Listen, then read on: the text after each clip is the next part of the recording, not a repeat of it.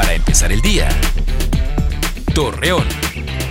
Muy buenos días, viernes 16 de abril le presentamos la información para empezar el día. Luego del feminicidio en Torreón de la pequeña Milagros de dos años de edad, familiares de la víctima anunciaron que se reanudó el juicio oral en contra de Eduardo N por el delito que cometió con la niña, quienes esperan que pronto se haga justicia.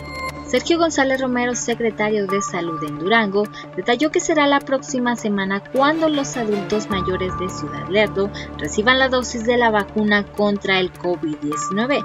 Asimismo, solicita a la ciudadanía informarse sobre los procesos de inoculación en medios oficiales. Con el fin de preservar el Parque Morelos de Palacio, asociaciones civiles y ambientalistas realizaron una iniciativa ciudadana y la presentaron ante el ayuntamiento de este municipio para solicitar que este lugar se declare como área natural protegida. Para hoy y mañana sábado se pronostica en la comarca lagunera que el calor continuará predominando, mientras que para los días domingo y lunes se espera un ligero descenso en las temperaturas, con cielo nublado a despejado y viento en calma, así lo informó la Comisión Nacional del Agua.